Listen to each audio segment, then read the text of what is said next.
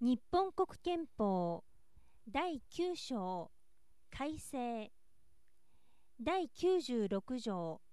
改正の手続きその交付1この憲法の改正は各議員の総議員の3分の2以上の賛成で国会がこれを発議し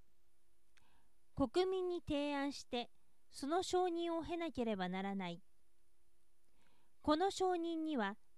特別の国民投票または国会の定める選挙の際行われる投票において